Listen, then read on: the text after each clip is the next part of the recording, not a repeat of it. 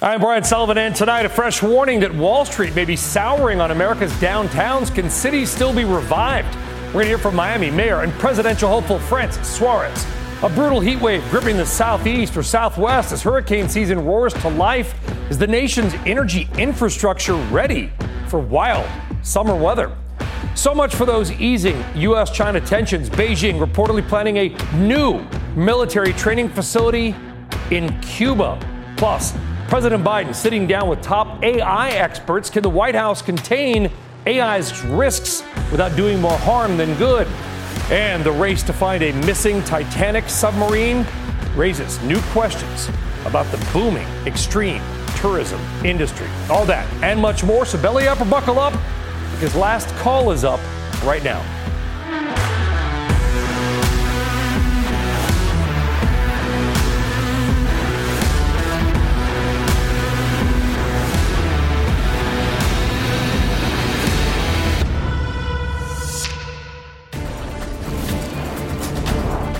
All right, well, as always, good evening here and good afternoon out west. Much more ahead over the hour. But first up on last call, a major meeting wrapping up in Midtown Manhattan. That is where Elon Musk spoke with Indian Prime Minister Narendra Modi. This video shows the Tesla CEO leaving the Palace Hotel in Midtown just a short time ago. He and Modi reportedly discussed Tesla's future plans, if any, in India. For more on the meeting, what we know, what we don't, let's bring in CNBC's Seema Modi. Seema, what do we know? Well, Brian, I'm told both Elon Musk and Prime Minister Modi used this meeting to discuss Tesla's broader ambitions in India and Musk's interest in possibly setting up a manufacturing site in the country, lowering import taxes on key goods. And it does come as India has been trying to ramp up production of electric vehicles across the country, although it's had some missteps along the way with reports of explosions of some cars and e-scooters made by domestic players. So Tesla's expertise on the ground would certainly be welcomed by the Indians, but as long as Musk is building the cars it wants to sell in India. Similar to Apple, Brian, that's what Modi wants to see. Remember, Apple took years to set up an iPhone production factory in India to then finally open two retail stores earlier this year in the country. Yeah, what are some of the next steps, Seema? This has been kind of a partnership dance, whatever, talk on and off for a while. Do we know of any concrete next steps?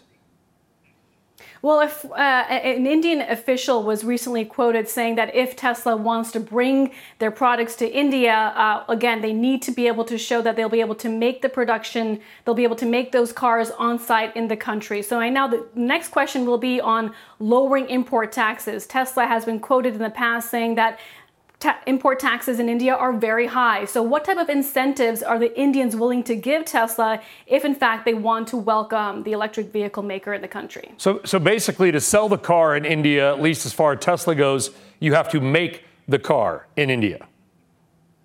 Yeah, that's part of the Make in India campaign that Prime Minister Modi really launched uh, back in 2014. And it's a challenge for a lot of these US companies because as much as they want to sell to 1.3 billion people and this growing market, which is India, it's also a tough country to produce in and to expand in. And that is expected to be one of the topics addressed by not only Elon Musk, but also Sundar Pichai of Google, Satya Nadella of Microsoft, among other tech CEOs that are set to meet with Modi on Thursday when he uh, gets to Washington, D.C. for the state visit, Brian. Seema Modi, thank you very much, Seema. Appreciate it. All right, in the meantime, another major move in the electric car wars. Rivian becoming the latest company to switch sides, so to speak, saying we'll also move to the Tesla charging standard beginning next year. Now, at first, you're going to need to use an adapter. But the bigger news that as of 2025, the Rivian truck and Rivian SUV will be built with the Tesla standard built in. Rivian says this makes EV ownership simpler, and it follows huge moves doing the same by Ford and GM. Though one does wonder how Tesla owners may feel about this, given that it may start to jam up their supercharging stations, and also if there could be any growing government concern over Tesla maybe becoming too powerful in the EV market. Time will tell on both, but right now investors like it. Shares of Rivian and Tesla both rose today about 5%. Now, no shocker for Tesla. That stock's up more than 40% since late May when the EV car maker announced its first deal with Ford. Now, in the meantime, and on the flip side, shares of the third party EV charging companies are continuing to get crushed. ChargePoint dropping more than 7% today. EVgo, Blink also closed in the red. Now, those three stocks all down more than 20% since April 1st and have lost more than 40% of investor money in the past year. Not exactly a confidence booster for an industry that is getting billions in taxpayer credits under the big climate spending plan. For more on this and more, let's bring in the former president and CEO of Ford and CNBC contributor Mark Fields and Autotrader.com executive editor Brian Moody. Brian and Mark, good to, good to have you on last call. Uh, is this, Mark, I mean, get, we, we talked about it with Ford and GM, but now with Rivian, probably more to come is a game set match for Tesla winning the, the plug standard wars. Well, I don't think it's game set match. I think you know if you think about it right now, Brian, there's about a million vehicles on the road now that have the CCS uh, type of charger. And the bottom line is, as you see the new products coming out from the manufacturers, there's still going to be a mix uh, of both. But it's clear that with the agreements that Tesla has with Ford and GM and now Rivian, I mean, that's about 80% of the market right now. And I, I think you're going to see the other automakers kind of get on this because it's all about providing charging uh, options and availability for uh, for their customers. And it's also about dependability and reliability. These these, these charge point operators, their their dependability of uh, their chargers has been a bit spotty. And you know the new the, the new cars coming out from the automakers, they want to make sure those customers have a really good experience in charging their vehicles, or they're not going to come back for their next EV. Yeah, I would imagine. Listen, being able 90% of whatever charging is done at home, I get it, Brian. But if you're going to be in a road trip, you need to know you can get charging. I've been driving around in EVs. It's spotty, to Mark's comment, to say that that's probably a compliment, by the way. How critical of an issue do you think this is to EV adoption ultimately? It's critical, um, I think. But uh, if you look at what's happening here, and what we just talked about with Musk talking to the leader of India, he's probably going to suggest to them that he can provide their infrastructure. And it looks like he's on the way toward providing significant infrastructure upgrades for our country. This is from a, country, a company that didn't really exist in any meaningful way 25 years ago. And they're already to the point where they're leading, and these longtime other automakers are following. That's amazing to me. No matter what you think about Elon Musk, he gets lots of credit for creating a ground up American automotive company that is now leading the way in a future technology. That's astounding. Yeah, but Mark, you know, I will say this we're, we're building out thousands of these non Tesla charging stations around the country. A lot of that is done under the Inflation Reduction Act and climate spending and whatever it may be. You noted the million vehicle figure. That's a lot. Are there enough non Tesla charging cars out there to keep those charging companies alive. I, you just wonder is there going to be a period where there's going to be just littered with these sort of abandoned charging stations? Well, the simple answer is if some of the other automakers, you know, switch to the NACS, the North American Charging Standard, uh, the simple answer is no. But you've noticed in the last week or two, uh, most of the charge uh, point operators have announced that they're going to also accept and put adapters and on their existing chargers to uh, allow for the NACS type of charging. Um, I think the, the, the reason you mentioned earlier their stocks have been you know pretty crushed the last couple of weeks. You know, if you look at the charge point operators right now, I don't see anyone that has a, a really credible plan to get to sustainable profitability. And the cost that they now have to add to adopt the NACS adapter or charger to their existing chargers, it's only an additional cost. So, you know, I, I do think it's a bit of a challenge for them. Uh, but the good news is the backdrop of the EV market that's going to continue to grow. So, you know, the, the need for chargers across America is absolutely crucial. So that tailwind will actually be positive for them. Brian, can I switch gears just for a second? I want to I want to talk about something else that I've been thinking about lately, and and you know our audience, they read me on Twitter or LinkedIn, know that I've been trying to be pragmatic. They'll call me critical. I've been trying to be pragmatic about this new world that we are finding ourselves in, having driven a number of EVs over a number of distances. And I spoke with a national auto dealer last week on the phone, kind of an off the record conversation, and we talked about a lot of things. But one of the things he brought up to me is something I'd not thought of before which is late stage EV resale value. So I went to autotrader.com, you might have heard about it, and I looked up high mileage 2015, 2016 Tesla Model S's, $110,000 cars that are now being offered mm-hmm. on your site for 21 to 22, 25 thousand dollars. And, this dealer had expressed to me, he said, I don't, I don't want to buy old EVs, even get trades in because I'm worried about the battery life. Is that a fair concern when you have one of these cars? What's it going to be worth after eight years? Because we know they're cheaper to maintain over the cost of ownership. But does right. that get negated right. when you go to resell it or trade it back in? I don't know. It's a fair thing to be concerned about. What most people don't realize is that many new electric cars have a warranty that lasts, as you said, about eight years or 100,000 miles. After that, if it were me personally, I don't know that I would take the risk on buying an electric car that was outside of a warranty of some kind. Maybe that's an aftermarket, maybe that's a certified pre owned, but it is a concern. And one of the things that we're learning is that we don't always know how charging was done to the car that's used and sold in the open marketplace. It's not like gasoline powered cars where you can look at the oil change records and see that the person took care of it. How they charge the car is going to determine the life of that car as a used car going forward. And that's something that right now you might not know. Yeah, is that a fair point, Mark? Because I understand it, battery pack replacement can be 15 to 20, over $20,000.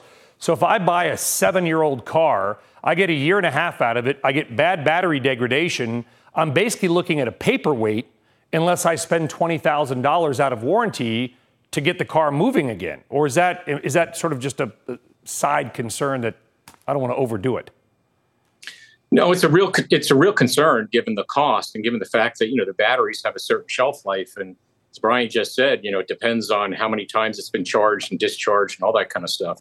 But I also think there's another and fast issue. Charged. Uh, I, I, think there's a, another issue, which is, you know, when you look at the innovation that's going on on EVs and the cost downs that are going on right now, it's really tough. For example, you know, Tesla's, you know, the Model Y is down you know the cost of it or price of it is down 20% since the beginning of the year. So when you have a lot of these prices going down and a lot of innovation going in in terms of extending battery life and things of that nature that also impacts residual values of older vehicles. It's kind of like you know phones. You don't want to you don't want an iphone 7 you're not going to pay a lot of money for that because even though it's less mm. expensive it, it doesn't have the technology or the features that you really want. So i think that's another big factor here, a lot of innovation going on. Yeah, especially given that an automobile can often be the largest single purchase outside of a home or at all that a lot of people yeah. do make. Just kind of a, another issue I think has to be in people's minds as well as we as we undergo the biggest change in the auto industry maybe ever or at least since the creation of the auto industry. Mark Fields, Brian Moody, real good stuff. Thank you very much. All right, in the meantime, here's what happened to your money today. And there was, I'm sorry to say, a lot of red on the screen. The Dow, S&P, and NASDAQ all fell to begin their trading week. The Dow, the biggest loser of the three, about three quarters of 1% on the downside. Going inside the market, the biggest winner of the day, Generac, up nearly 8%. The biggest decliner, Solar Edge, down about the same. Kind of quite the juxtaposition. A backup power company, the best performer, a solar company, the worst. All right, straight ahead here on Last Call. Brutal heat, deadly storms, a summer of scary weather arrives already. Can our critical energy infrastructure withstand some of that pressure? Plus, a fresh warning sign for America's struggling downtowns. Miami mayor and Republican presidential candidate Francis Suarez here with what he says could be a lifeline to many struggling American cities. Stick around.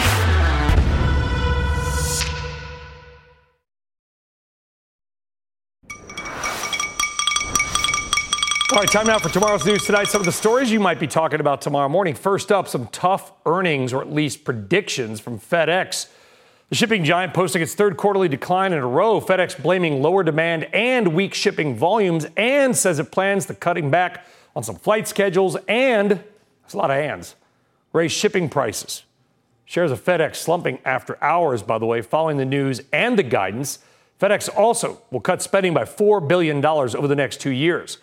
Finally, a large portion of the state of Texas under excessive heat advisories. 32 million people are under the warnings. Temperatures across the state are climbing over 100 degrees, but With the humidity, it could feel closer to even 120 degrees. Dangerous. Scorching heat fueling concerns about strains on the state's power grid. Power prices have reportedly skyrocketed about 80% in just a matter of hours. And the grid operator, you know them as ERCOT, says is expecting record demand right now. So let's talk about this and some other big weather related events that are happening now. Joining us is AccuWeather senior meteorologist Adam Del Rosso. Adam, thanks for joining us. Any sign of relief for Texas, which is cooking? Yeah, Sadly, the answer is no. This is going to stick with us for the next several days, even into early next week in some cases. And we're already tired of it, tired of it because we've been dealing with it since the end of last week. Dallas, Houston, El Paso today, all near 100, Lubbock 106, 114 in San Angelo. Some of that even spilling into the Dakotas. Grand Forks even getting to 100 this afternoon. But the core of the dangerous heat and humidity across Texas, Oklahoma, Louisiana, where we have the excessive heat warnings and heat advisories in place for the next several days. Reason being, we've got this big northward bump in the jet stream, that ridge allowing for sinking air and sinking air warms. Notice by the time we get toward the end of the week, that ridge shifts a little farther off to the south. So you might get some relief into the central and northern plains, but Texas, no, we're still going to be baking here for the next next several days. 96 for our Wednesday in Dallas, 99 in Houston. Could have an isolated storm, which will temporarily cool us down, but it's just going to add more humidity to the mix. Del Rio, we're forecasting a high of 110 for our Wednesday, which would be a new record high temperature. Laredo, McAllen, San Angelo, all in record territory tomorrow as well. Austin, we're going to be close, forecasting a high of 103 record is 106. Once you factor in the humidity, this is what it's actually going to feel like outside tomorrow afternoon. And that darkest shade of red from Midland and Odessa to San Antonio, Austin, Houston could feel as hot as 115. So we need to take all those precautions to keep cool. As I mentioned, through the weekend and into next week, Houston, we're going to keep it near the triple digits, Brian. So we're going to be sweating a lot. Yeah, natural gas and coal doing about 74% of the load right now. Let's hope they can keep that up. Outside of that, Tropical Storm Bret, which is in the Atlantic Ocean, could pose a risk for the Caribbean. The storm could arrive in the region by Friday and possibly could strengthen to a hurricane level by that time. This is coming as it's already been a busier and earlier season, which scientists say is because of abnormally high ocean temperatures in the Atlantic. The Atlantic Ocean right now is just kind of cooking. Adam, how intense might not only this storm, but maybe this hurricane season be, given that last year in the Gulf of Mexico was one of actually the mildest we had seen in decades. Right. So there are multiple factors that come into a forecast when it comes to hurricanes and tropical storms.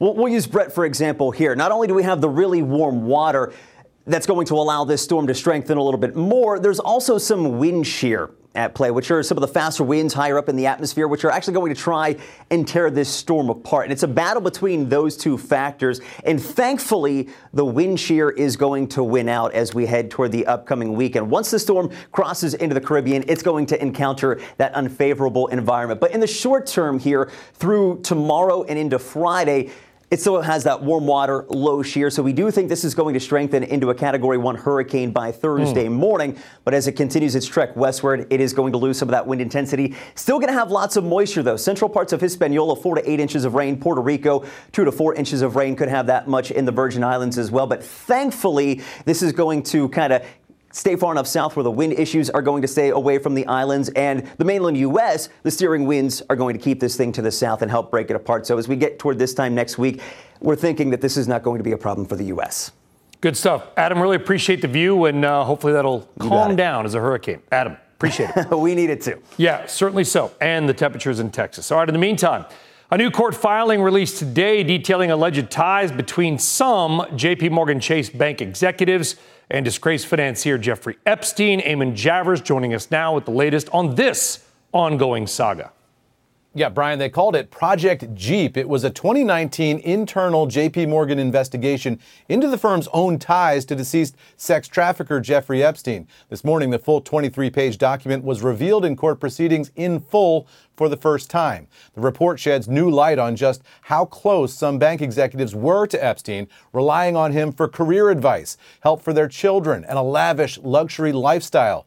Much of the most revealing information comes in emails from then JP Morgan executive Jes Staley to Epstein, showing that Epstein was deeply involved in seemingly every aspect of Staley's personal life, business activity, and his career. He relied on Epstein for salary negotiations with JP Morgan CEO Jamie Dimon, writing to Epstein in 2008, quote, Jamie wants me to tell him how much I should make this year. Epstein replied the next day, quote, tell him a $1 million increase to 25 million. Staley relied on Epstein for an introduction to England's Prince Andrew, who sent Staley a happy Christmas email shortly thereafter. Staley replied in part, I must say, getting a Christmas note from the Duke of York is sort of cool and the document reveals extensive emails between Epstein and JP Morgan executive Mary Erdoes attempting to set up a business venture apparently involving Microsoft founder Bill Gates. Now, earlier this year, Brian Gates said it had been a huge mistake to spend time with Epstein. JP Morgan, for its part, has called Epstein's behavior monstrous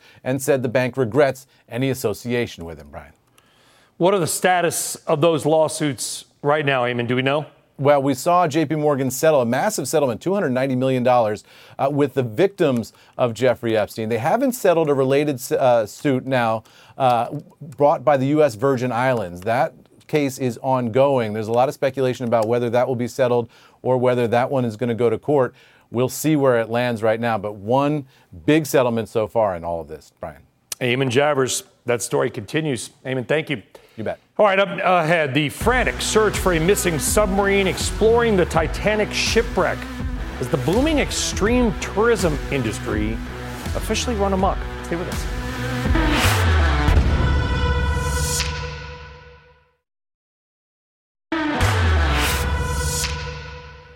All right, welcome back. President Biden hailing what he said was progress in restoring U.S. China ties. Yesterday, Secretary of State Antony Blinken met with Chinese President Xi Jinping for a 35 minute meeting. Blinken is the highest ranking American official to visit China in nearly five years. Both sides pledged to stabilize U.S. China relations. Still, the Chinese foreign ministry demanded an end to the U.S. sanctions over China, which they have called illegal.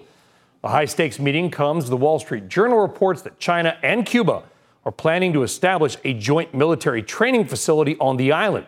That is raising concern that it could lead to Chinese troops just hundreds of miles, or even less so, from the coast of Florida. For more on this, bring in former National Security Advisor John Bolton. Ambassador Bolton, thank you very much for joining us. Uh, do you view this meeting, what we know of it anyway, as a potential success? Well, I don't think uh, we know enough about it to be definitive, but I, I don't regard it as accomplishing much of anything. Uh, that one of the principal purposes of, of, the of the meeting with Xi and also with lesser officials was to restore military to military communications at the top level, and at least so far that has not happened. Let me just say, with respect to a 35 minute meeting with Xi Jinping, and take note of that table. I'll come back to that you know, there's translation from English to Chinese and vice versa. That means each side had uh, 17 and a half minutes. And if you assume that the translations are equal, that meant they had less than nine minutes each side mm. to make their points. That's assuming it was 50 50. Xi Jinping's the head of state in China. He's the big enchilada. He could have talked for 20 of those minutes. Or maybe he didn't talk at all. Maybe he let his foreign minister speak across that U-shaped table to the U.S. Secretary of State. So look, it was symbolic. It's better than not having the meeting. I certainly agree with that, but I wouldn't read too much into it, especially as we learn about this plan potentially for uh, a significant Chinese presence in Cuba. Uh, which is a scary concept. I mean, you th- go back and look at 1962. Now, obviously, we're not talking about nuclear missiles. I get it but kind of you could you could make the analogy there. Let's bring the video back up of that table to your point, Ambassador. What I think, and correct me if I'm wrong, don't want to put words in your mouth. What you're going to say is that President Xi was at the head of the table, Blinken's on the side. In other words, this was clearly his domain, and this was not an equal meeting. Should this have been President Biden there? Well, uh, you know that will come in time. I mean, different different heads of state use the symbolism in different ways. I think this was making it clear the head guy was welcoming a subordinate from the United States. Fine, that he's made his point. Uh, I think I think we need to make our point in response to substance, really, not style. So let's take the Cuba thing as an example you know, after the Cuban Missile Crisis, as you said, we, we had a, a deal in effect with the Soviets. They wouldn't try and put military or additional uh, uh, problematic facilities in Cuba, and we wouldn't overthrow the Castro government. I mean, you can like that deal or not, but that was the deal. We have no such deal with China, and I think we ought to make it clear to the successors to the Castros in Cuba that if they go ahead with this China operation, uh, we don't consider ourselves bound uh, by any agreement with the Soviet Union uh, as it affects China. I mean, I think we've got to put some pressure on Cuba here. I'd go a lot further than that in many respects, but I'd at least make it clear we're not going to sit by while China increases its presence 90 miles off our shores. Well, what do we do then? Well, as I say, I think we, we make it clear to the Cuban leadership that their regime is in jeopardy, as it was uh, before the deal with the Soviets. I think Cuban Americans would support that, and I think we've got to make it clear that uh, that this foreign uh, establishment on soil of a Western Hemisphere country violates the Monroe Doctrine, and we're not going to accept it.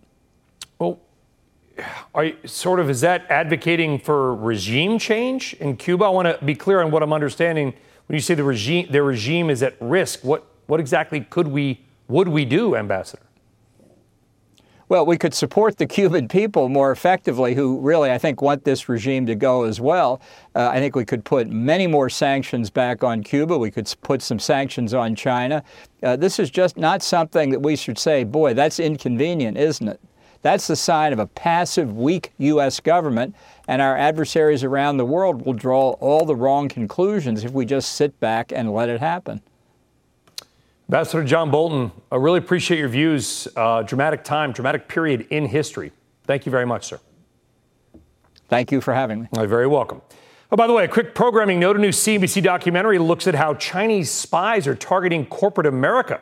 Eamon Javers just saw him dives deep into the shadowy world of espionage to tell that story, and specifically one of a spy from China who attempted to steal GE's jet engine secrets and details what U.S. law enforcement says is an illicit campaign by China to dominate global high tech industries. It's called China's Corporate Spy War, and it premieres tomorrow, June 21st, 10 p.m. Eastern and Pacific, right here on CNBC. That will be an interesting watch. All right, still ahead, we got a lot more last call on this busy Tuesday night. Don't go anywhere. We're right back.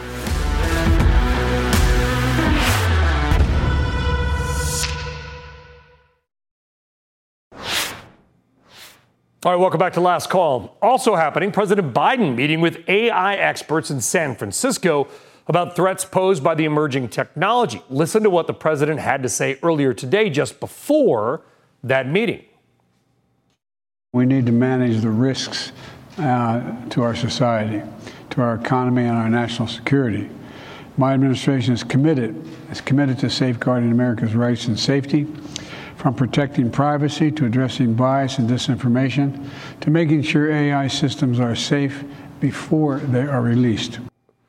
But will the White House and the U.S. government at large potentially create more problems than they solve? Joining us now with reaction, former acting White House Chief of Staff and acting strategic, Actum Strategic Advisors co-chair Mick Mulvaney and former U.S. Senator and University of Chicago Institute of Politics Director Heidi Heitkamp, also a CNBC contributor. Senator Heitkamp, I would imagine in the, in the esteemed halls of the University of Chicago, AI is a hot topic. What do you make about this meeting? What do you make about the proper role of the legislative body in trying to harness this or control it or regulate it? You know, I've been watching this for a long time for now really over two years.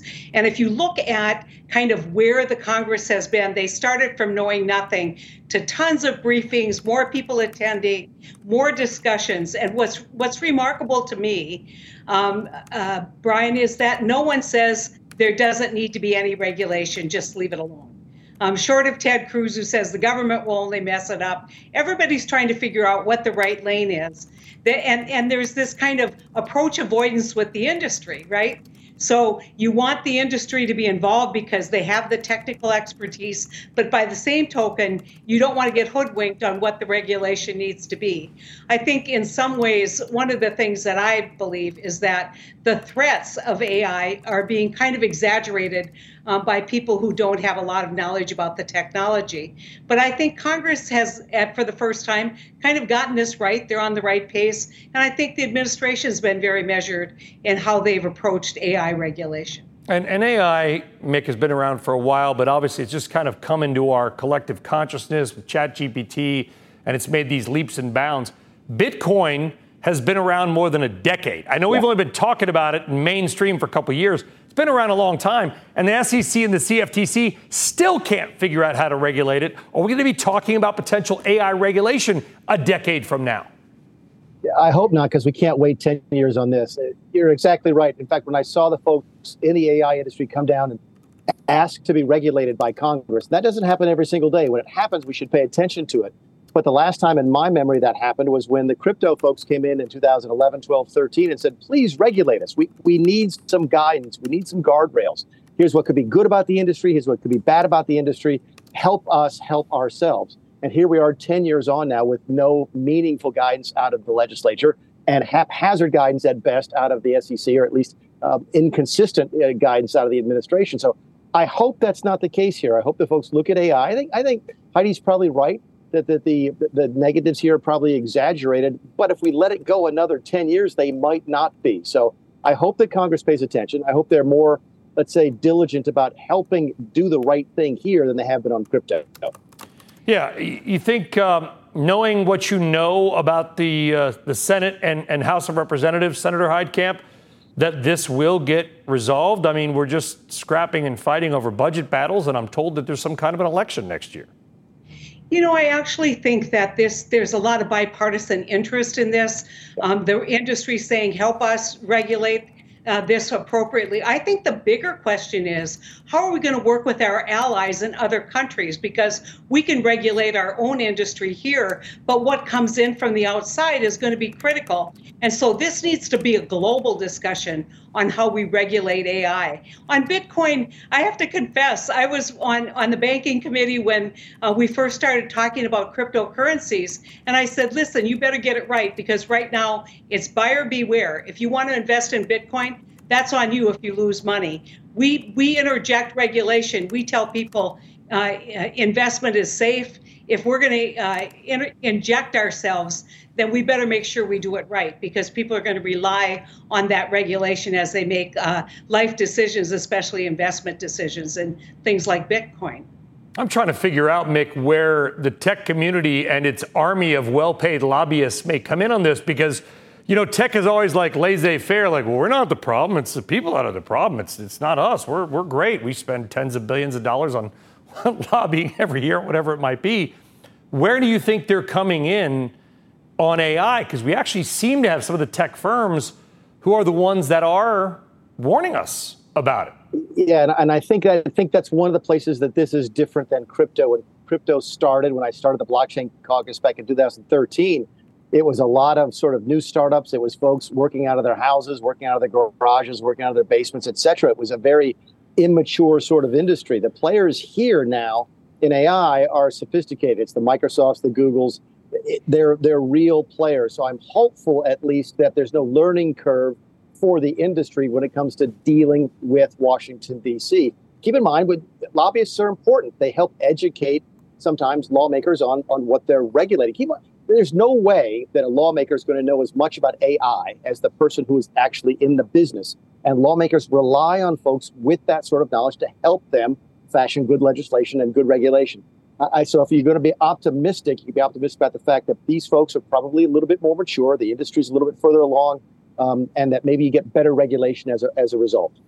You know, separately, Senator Heitkamp, and this is off topic, uh, but I'm just going to lob it up because I know you can handle it. Is you know, I understand the president tight schedule meeting in San Francisco with these, you know, the millionaires that are that are going to raise money. But when I look at what's happening in San Francisco, do you wish to be a little more at the high level, talked about how to fix the clearly the deterioration of one of America's greatest cities, or what well, used to I, be? I've got a I've got a theory. I think Nancy Pelosi should run for uh, mayor of San Francisco. I think she would be dynamic and and send a whole different vibe about uh, fixing the problems. But I mean, clearly, this is a city that needs some strong leadership, and they need to be honest about their problems. Uh, my daughter lived in San Francisco. I saw it just over the period of time that she lived there.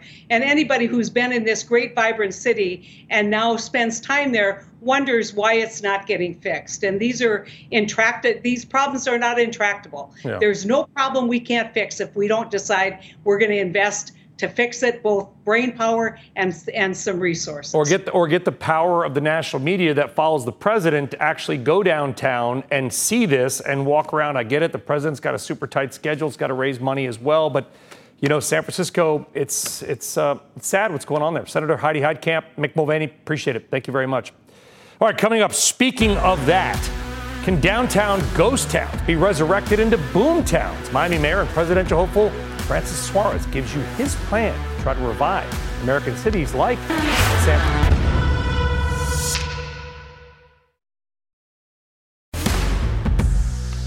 All right, time now for Tuesday RBI, and today let's get random but interesting on housing because if you thought where you live is expensive, there are some areas in America which are downright unaffordable to most buyers. And we know we know this from RealtyHop's latest housing affordability index or maybe this should be called the housing unaffordability index, most expensive areas in America. But before we hit them, here are a few scary findings from their latest survey. Number 1, in 66 cities across America, homeowners must now spend over 30% of their annual income on their home. And in the 25 most unaffordable markets, that number climbs to over 40% of your annual pay just to pay for your home. Amazing. But where is the worst of the worst, the three least affordable housing markets in America? Well, RealtyHop has some, I think, surprises. The third least affordable market is Newark, New Jersey, where you need to set aside 72% of your income just to own a home. Number two, no surprise, LA, Los Angeles, where a median household income is now spending 4700 per month on mortgage and property taxes. But according to RealtyHop, the now least affordable market in America to most people is Miami. While the median home price actually fell a touch, it is now at 585,000, which means the median income family must spend 79.9% of their income on a home. Now, obviously, that is not feasible for most buyers. You're not spending 80% on a house. So it seems likely that in these markets, these are likely mostly deep pocketed investors who are buying the homes and then renting them back out. I mean, no way you can spend 80%, right? So, by the way, where are the most affordable housing markets in America? Well, it's all about the Midwest. St. Louis, Fort Wayne, Indiana, Cleveland, Wichita, Kansas, and Detroit are the places where your income will go the furthest. In Detroit, You'd only need 16% of your income to buy the median priced home, which is, wait for it, just $81,900. Detroit, Rock City, and affordable.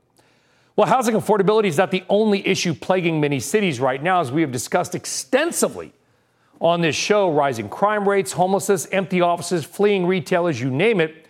It is putting a blemish on many downtowns across America. There was a shootout in broad daylight in San Francisco in a heavily touristed area over the weekend, and some kids on bikes were nearly run over.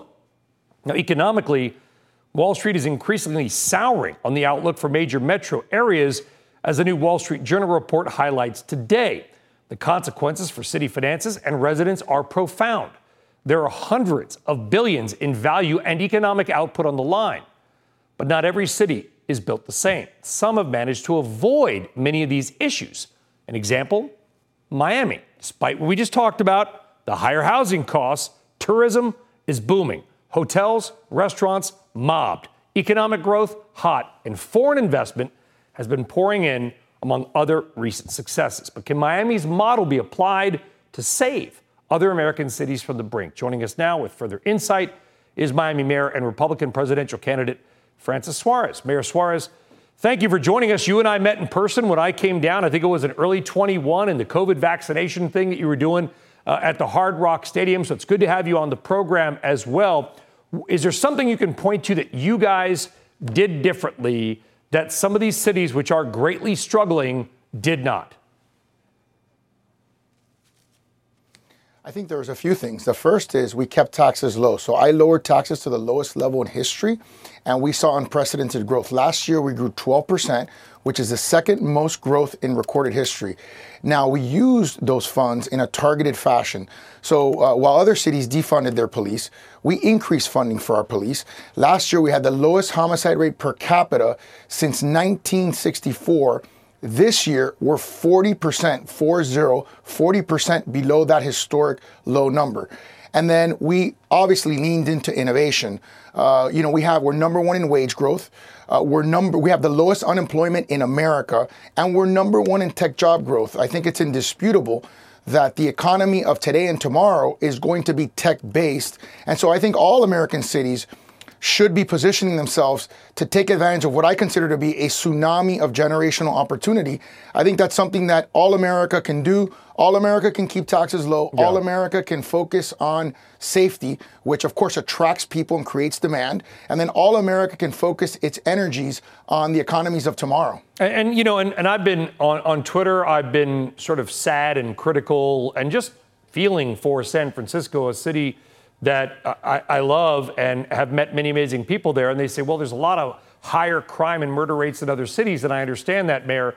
But the reason that I focus on San Francisco so much is that San Francisco is, or at least was, one of the most important economic centers as well of the United States, if not the world. Now, I understand Silicon Valley is south of that, but downtown had a lot of big companies as well.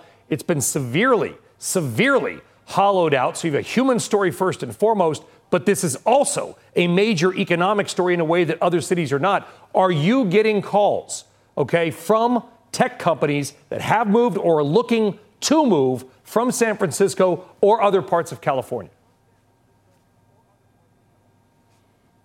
We are. And I think the reason why is because we don't take our customers for granted. You saw very famously uh, New York, who applied for the Amazon prize, won the Amazon prize, and said, no, thank you. Uh, and that wasn't just the 50,000 high paying jobs that Amazon was going to provide. That's a signaling effect. And the signaling effect to the market is if you're going to build, uh, you know, if you're going to invest in our city, if you're going to create high paying jobs, we don't want you. The same thing happened in San Francisco where you had a public official saying F Elon Musk. And of course, he replied, message received, and he left to Austin. Again, this is arguably the richest person in the world. And it's not just that you're basically kicking him out of your city, uh, a place where, you know, you know, in America, if you work hard, if you risk capital, if you start from nothing, you don't want to be a pariah in your mm-hmm. own community. And once they pushed him out, the signaling effect was if you're going to be successful, we don't want you here. You want to create high paying yeah. jobs, you want to create revolutionary technology, we don't want you here. At the same exact time, uh, there was a tweet that was put out on December 4th of 2020 saying, what if we move Silicon Valley to Miami? And my response was, how can I help? I wanted to be able to help. I wanted to roll out the red carpet for these new companies. We've moved approximately $3 trillion in AUM in the last two years of companies, thousands of jobs, billions of dollars in wages. Yeah. And I think I think we've increased our venture capital pipeline, if I'm not mistaken, by about 500% well, you, in two you, years you, alone. You, stayed, listen, I live in New Jersey, Mayor, and, and my friends, you, they would whisper, I'm going to Florida this weekend because they could actually go to dinner and go out. And it was kind of like this, this thing. You stayed open, you took a lot of heat for it. But when I look at the numbers, Los Angeles County, where I grew up, and Miami Dade County, the COVID fatality numbers are actually better in Miami Dade than they are in LA, even though the schools opened up months in some cases before Los Angeles. I'm not criticizing LA, but I'm simply saying you took a lot of heat for that, you know, and you don't want anybody to suffer, but do you feel like there is a lesson that can be learned here? Yeah, look, we were number one in pandemic recovery. Uh, we were number one, as you said, in direct foreign investment. Uh, and I also think there are qualitative things that we focus on because we want to create the premium quality of life, understanding that we're in an experiential economy.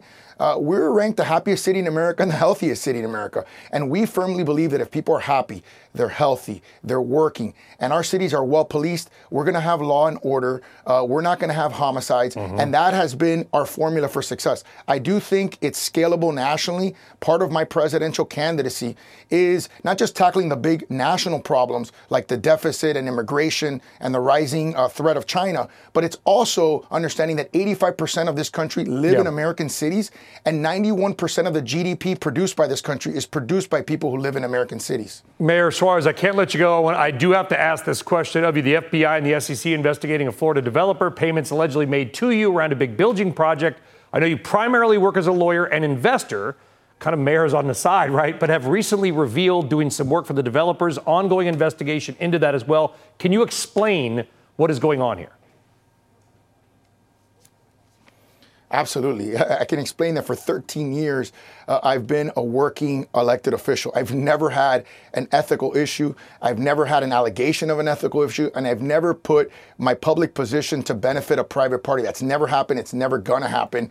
Uh, and it just so happens that right before I'm about to announce a presidential candidacy, my local paper, which everyone agrees is an extremely liberal publication, came out with a smear campaign to attack me. Um, you know, look, I welcome scrutiny. I understand that when you run run for president, people are going to ask questions, they're going to scrutinize every aspect of your life, and they're going to be critical of you. I have no problem with that. Uh, you know, I've never done anything unethical, and I won't do it anytime in the future. Mayor Francis Suarez of Miami. Mayor Suarez, thanks for joining us here on CNBC and Last Call. Hope to chat with you again, sir. All right, Mayor Moore, last call, right after this. Welcome back. To Quick update on the desperate search and rescue in the Deepwater tourism sub looking at the Titanic. Now, as of now, there are about 33 hours of oxygen remaining before it runs out on that submarine. Now, the deep sea vehicle operated by a company called OceanGate is about the size of a minivan, can fit up to five people. This was the third expedition to the Titanic wreck for OceanGate, which comes at a price tag of about $250,000 per person. Our thoughts are with the families. See you tomorrow night.